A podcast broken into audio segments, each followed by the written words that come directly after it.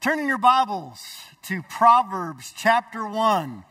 We need wisdom desperately, and Proverbs is a book all about wisdom. But if you understand what Colossians says about Jesus in the New Testament, Colossians 1, Paul writes that in Christ are hidden all of the treasures of wisdom and knowledge. So, Proverbs is really all about getting to know Jesus better. Our theme for the series is a time for wisdom.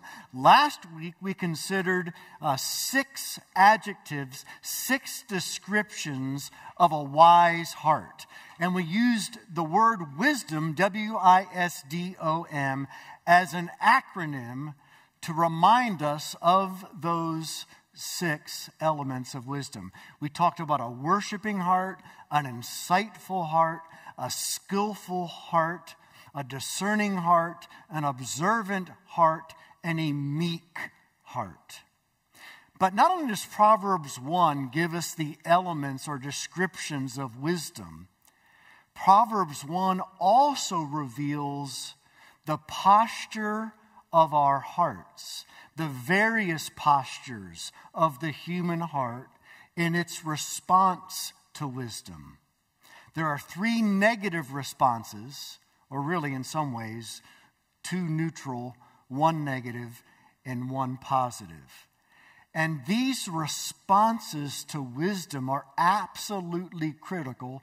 Number one, to us avoiding disaster. And number two, they're critical for us to experience the good and acceptable and pleasing will of God. About 33 years ago, God called Laurie and myself to start Oak Mountain Presbyterian Church. About several months after we started the church, something on the news caught my ear, caught my eye. It was a flight from Denver to Chicago. Now, we had just moved from Chicago, so at the time, we were still pretty much tuned in to things happening in Chicago. And you remember those big jumbo jets, the DC 10s? Uh, they were known for like the three engines on the back, to the two regular engines you see a lot of planes have, but then this big engine right in the middle. Well, that big engine blew apart midair at 37,000 feet with 300 people on board. And all of the hydraulics to the tail section of the plane were lost. How do you fly a plane? How do you land a plane? How do you turn a plane? How do you go up and down without all of those tail functions? In place. Well, miraculously, the pilot landed the plane. There still was about 112 uh, souls lost, but, but 188 were saved. It was amazing. Well, as they investigated the crash, they discovered that there was an impurity in the titanium that was used in the fan of that rear central engine a nitrogen bubble that was supposed to have dissolved hadn't.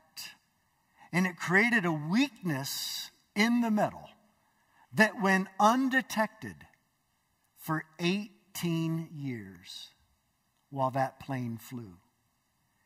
It went undetected for over 15,000 takeoffs and landings.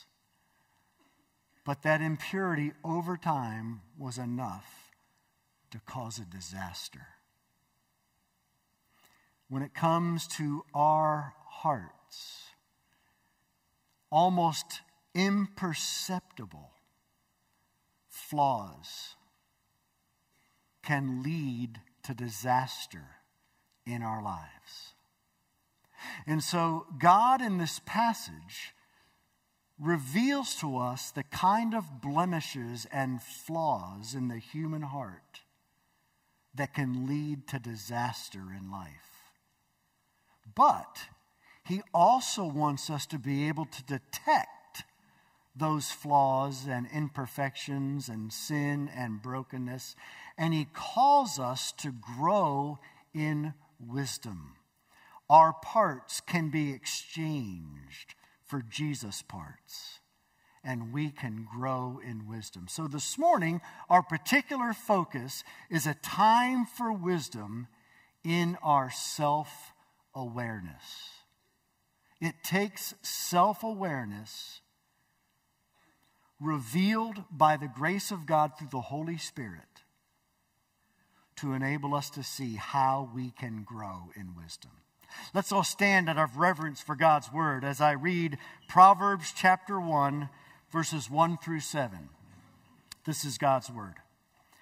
The Proverbs of Solomon, son of David, king of Israel, to know wisdom and instruction, to understand words of insight, to receive instruction in wise dealing, in righteousness, justice, and equity, to give prudence to the simple. There's one posture of the heart right there.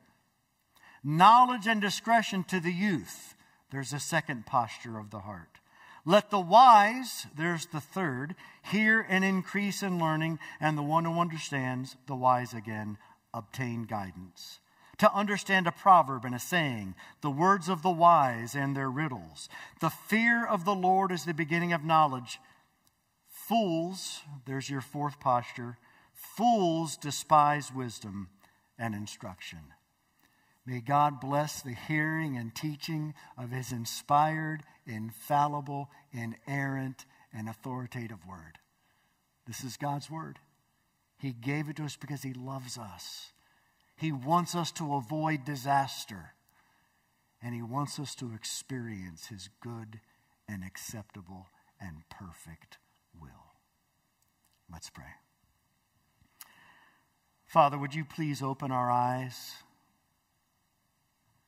Would you do a diagnostic on our system, our hearts, our minds? And would you lead us in the paths of wisdom for your glory and honor, our good and the good of this world?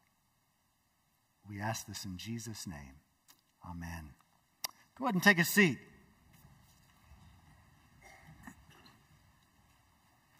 So, four basic postures of the heart toward wisdom. Now, most of us have certain areas of our lives where we express different postures.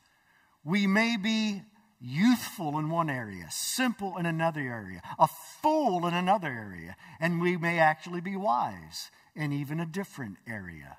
So ask God to expose your heart this morning so that you and I can grow in wisdom. First of all, take the time to recognize how your heart is youthful. Now, of all the postures of the heart, in some ways, this posture is the most innocent. This person isn't stubborn. This person isn't rebellious. And this youthful heart is not even necessarily between the ages of, of 13 and 19.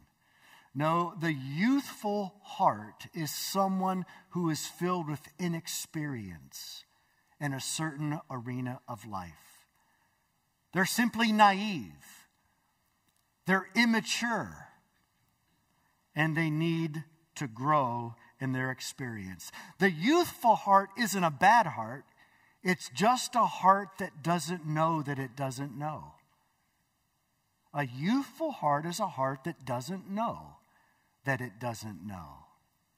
And it needs to be mentored in the church, in the scriptures, by people who are able to disciple others. The problem with the youthful heart is that it can leap before it looks, and that can create great danger. The youthful heart is willing to hear God. He or she just isn't experienced at it in a particular area of life. Remember the little boy Samuel? Uh, Hannah was barren and she prayed for a child. God opened her womb, and Hannah had promised God that if he opened her womb, she would dedicate her son to the ministry. And so Hannah became pregnant. She gave birth to Samuel. The priest and prophet Eli was in charge uh, of the religious um, sanctuary at that time. And as a result, uh, Samuel was put into service. Now, one night, Samuel heard his name being called Samuel, Samuel. And Samuel, not knowing what was going on, ran to Eli. Eli, the priest, didn't know what was going on. He said, Samuel, go back to sleep. then Samuel went back to sleep and heard again the voice, Samuel, Samuel. And he ran to Eli. And Eli still doesn't know what's going on. He said, I don't know what you're hearing. Go back to sleep. It wasn't me. The third time, Samuel, Samuel. And finally, Eli sort of wakes up and says, Oh, that's the Lord. Samuel, you've never heard it before. But when it happens again, just say, Speak, Lord, your servant is listening. That's what it means to have a youthful heart, to be inexperienced at hearing God in certain arenas of life. And you can be nine years old and you can be 90 years old, and you can still possess a youthful, naive, inexperienced heart. For instance, I've met many, many people who are very successful business wise in their vocation. And yet, when it comes to areas of life like family or finances, they have the heart of a youth. It's like they've never read what God's word says about finances or family or marriage, and their personal lives are a wreck. It might be one area that seems like an almost imperceptible flaw, but it can cause disaster. I remember when I was 16, I had just gotten my license. And uh, we always used to hang out at uh, the pool, the local pool during summer. And our pool was uniquely situated. There's this really steep, long hill. And then it leveled out right in front of the pool. And then it teed into a dead end into another road. And so there was cars uh, at a three-way stop, or there was, if you really failed to stop, there was a yard that you would go up and careen into a house. Well, I was inexperienced. I was naive. I was immature. I was raw when it came to driving a car and understanding the physics of a car. I understood physics from school. I understood velocity. I understood speed and weight and stoppage times but not in reality when it came to the practical affair of driving a car. Well, I thought I would be cool one day. There was my first problem, right? And I get going down this hill. Now, you need to realize we had a land yacht.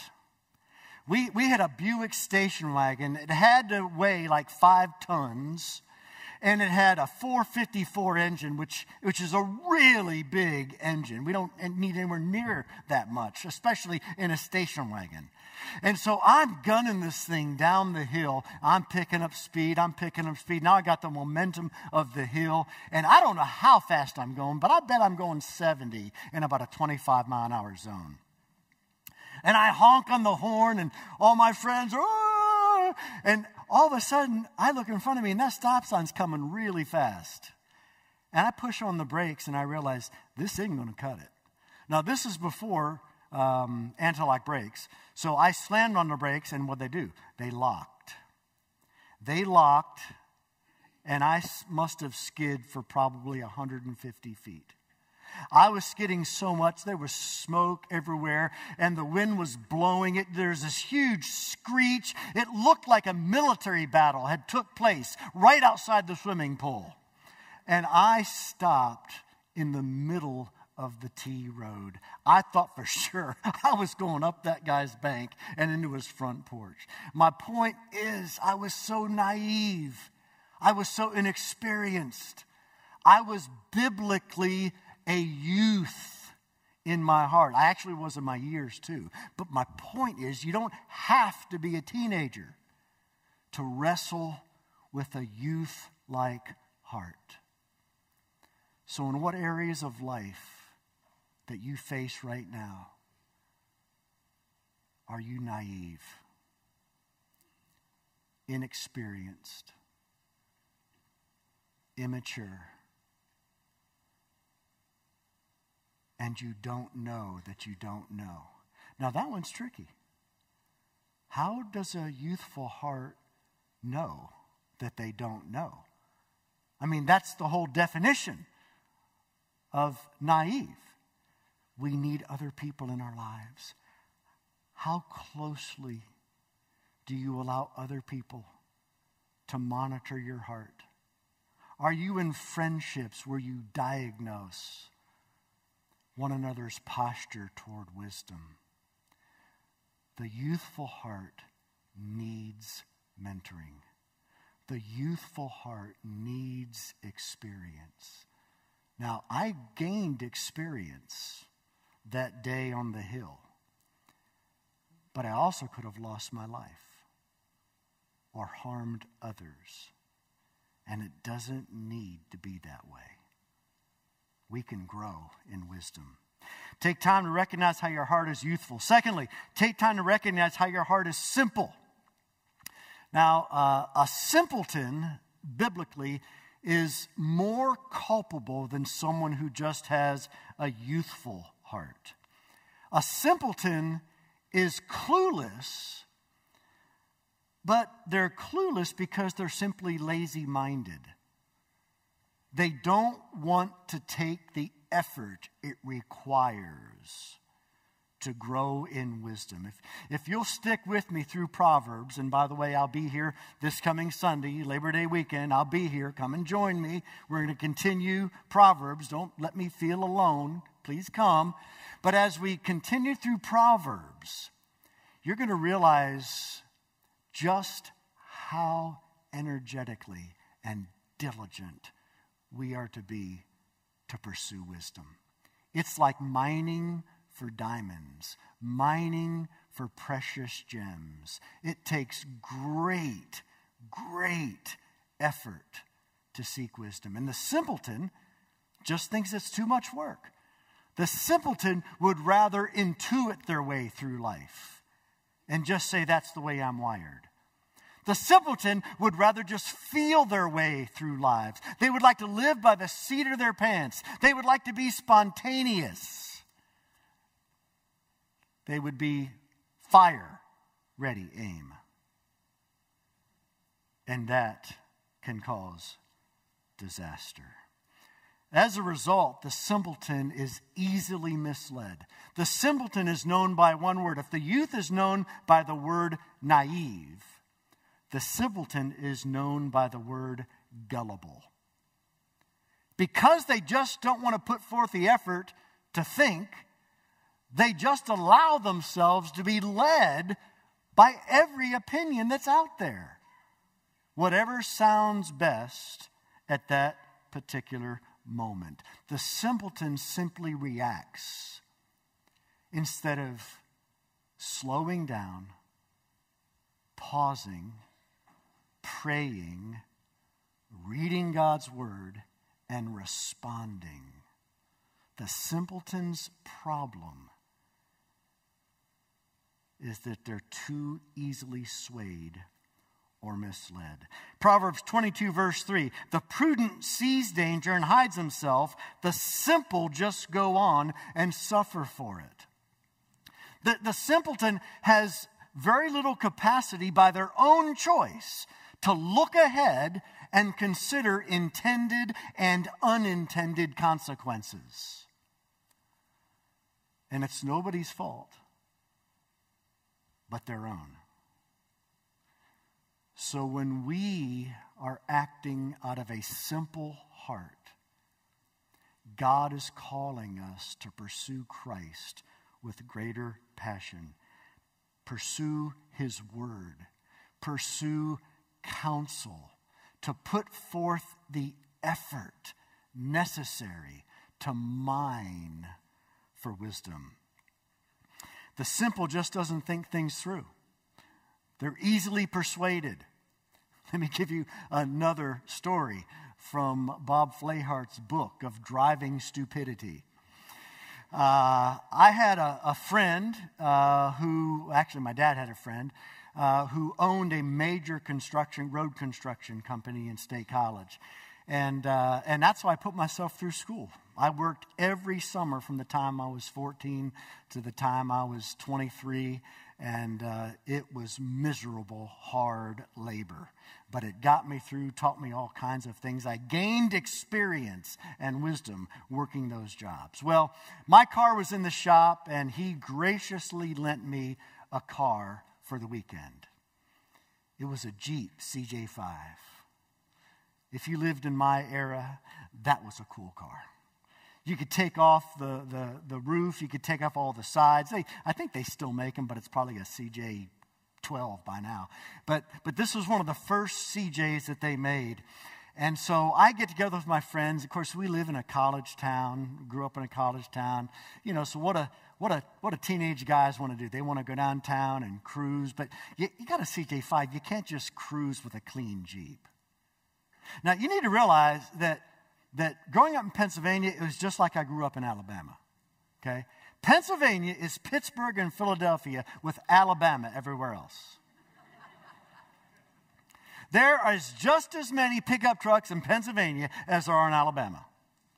There's just as many hunters in Pennsylvania as there are in Alabama. As a matter of fact, we get off the first two days of deer season. Schools shut down, businesses shut down, the whole world shuts down. And Pennsylvanians are every bit as into mudding and four wheeling as Alabamians are. And you can't cruise Penn State's campus without having mud all over your Jeep. Oh, yeah, that's right. It wasn't mine. So these friends, I mean, again, I'm simple, I'm easily persuaded, I'm not thinking things through, intended and unintended consequences. Let's go four wheeling. Yeah, we're in a Jeep. Why does he have a Jeep anyway? He'll probably thank us for four wheeling. So we go through the woods and we get stuck in this mud pit. And I mean, not just stuck like, you know, mm, I'm talking about the wheels are covered. I'm talking about the floorboards are covered. The engine is a mess. And I got to get a hold of my dad somehow. This is before cell phones. And I got to tell him what happened. What were you thinking? I wasn't. I got to call this construction company owner and tell him that I wrecked his Jeep, basically. What were you thinking? I wasn't. Now, the good news for the simpleton is they can grow. They simply need to choose to engage with God and God's people and mentors. Where are you living as a simpleton right now? You're facing decisions. They may seem small, they may seem huge. But you're basically putting your brain and your heart on the shelf. And you're just wanting to take the path of least resistance. Those are the pathways to disaster. And it doesn't need to be that way. Take time to recognize how your heart is youthful, how your heart is simple. Then, thirdly, take time to recognize how your heart is foolish. Now, this is the most culpable, most stubborn, most rebellious of all the hearts that we're looking at today. Look at verse 7. About, again, all of these words, all of these hearts are in the passage the, the simple, the youth. Now, verse 7, the fool. The fool's a know it all. The fool thinks that everyone else is an idiot, but they alone have it together. The foolish heart is a heart that is blinded by arrogance. They love their own opinion and perspective so much, they're not interested in hearing about what others think. It's not that they cannot learn, it's that they will not learn. As a matter of fact, if others try to instruct them, they get defensive and they get angry. They'll only notice what supports their own opinions and are not open minded. If the simpleton is gullible and the youth is teachable, the fool is absolutely unteachable. The youth still possesses humility. The fool has lost all humility when it comes to living life. The fool has forgotten that they too are broken, that they too are fallen. The fool has forgotten or chosen not to remember that every area of their human faculties is tainted by sin. There was a woman named Jan Davis. Uh, she was 60. She had lived a long and fruitful life, but she was a base jumper. Uh, I used the acronym last week for wisdom, W I S D O M. BASE is an acronym as well. It stands for buildings, antenna, spans, and earth. B A S E. Buildings, you jump off of buildings. This is without a net. All you have is a parachute. Uh, antenna, radio towers. Spans, bridges. Earth, cliffs. Well, Jan Davis wanted to jump off of El Capitan in Yosemite National Park. It's about 3,200 feet down. Now, the reason why she wanted to do this is because Yosemite had just outlawed it. Makes sense, doesn't it? They outlawed it because it's dangerous. They outlawed it because people had died base jumping off El Capitan. People had been seriously injured. And so, to protest and to prove that base jumping was safe, Jan Davis and four other climbers climbed to the top, and jumped off. The first three were fine. One was her husband. Her husband was then filming Jan. She jumped off. Her chute never opened. And she was crushed on the rocks below. That is the heart of a fool. Not trusting anybody's opinions but your own believing that you got it right and everybody else is wrong. Now, your foolishness and my foolishness may not lead to that kind of disaster and tragedy. But what areas of life right now are you facing where, if you stop and think about it, your attitude is don't confuse me with the facts. I've already got my mind made up. What areas of life are you facing right now where you're just convinced that your own opinion and perspective is the correct one? And you're not even open to instruction or to other opinions. God calls that the heart of a fool. Where are you most opinionated right now? In what areas of life do you hold the hottest and strongest opinions right now? Where are you least open to other perspectives right now? You could be right. You could be wrong. And the wise live in humility. And that leads to our fourth posture of the heart, which is the wise heart. Take time to recognize how your heart is wise and continue to grow. Look at verse 5. Let the wise hear and increase in learning. The, the key factor to the wise person, the person growing in wisdom, is not intelligence. I'm going to say this the entire series. Wisdom has little to do with intelligence, it has everything to do with humility of heart. The wise person is the one who's growing continually and more deeply in humility. The one who's considering other perspectives the one who recognizes that their thought processes and every part about their being is fallen. And what they desperately need is grace.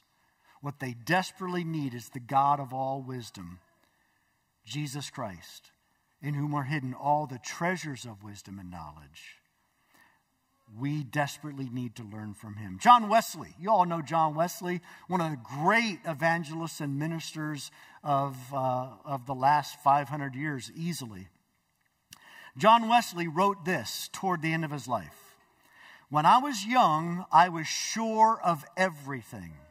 Sound familiar? In a few years, having been mistaken over a thousand times, I was not half so sure of the things that I was before. And then he says, At present, I am hardly sure of anything except what God has clearly revealed to me in his word. See, the more mature John Wesley became, the more unsure he became. I actually think a lot of Christians think that the more mature you get, the more sure you become. Not the case. Not the case at all. Look at verse 7. The wise are those who live in the fear of the Lord. What does the fear of the Lord mean? we covered this last week, right? It doesn't mean terrified, it means that you have a humble trust and respect for the word, character, and person of God.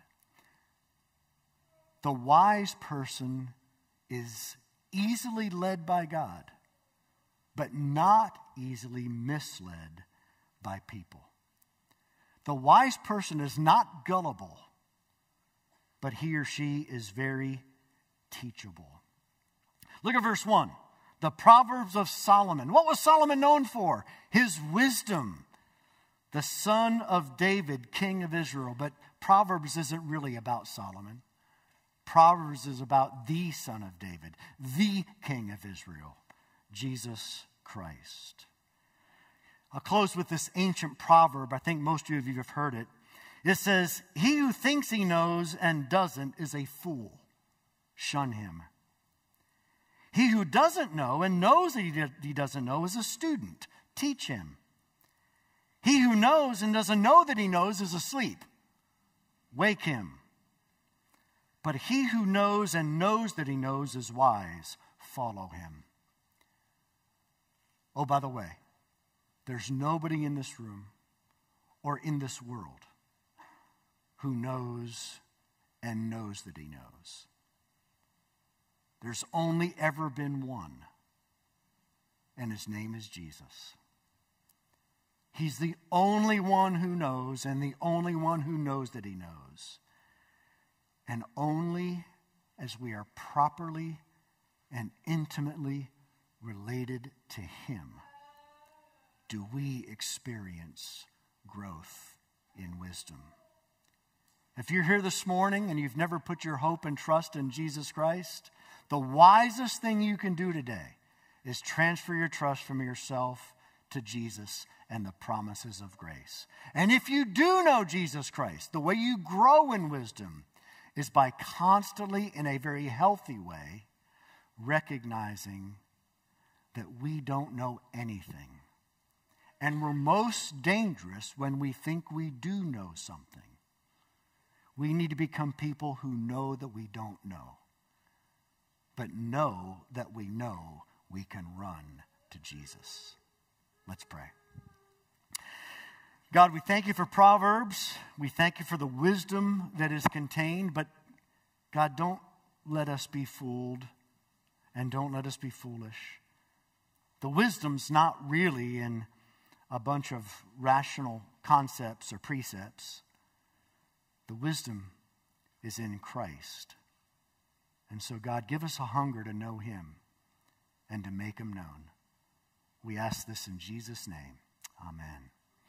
Let's all stand and hear the benediction, which is not only the promise of God's grace upon you, it's also as you leave and as you seek Christ, the promise of growth in wisdom. Receive it. And now may the grace of our Lord Jesus Christ and the love of God, our Abba Father, and the fellowship, transforming power, and wisdom of the Holy Spirit be with you now and always.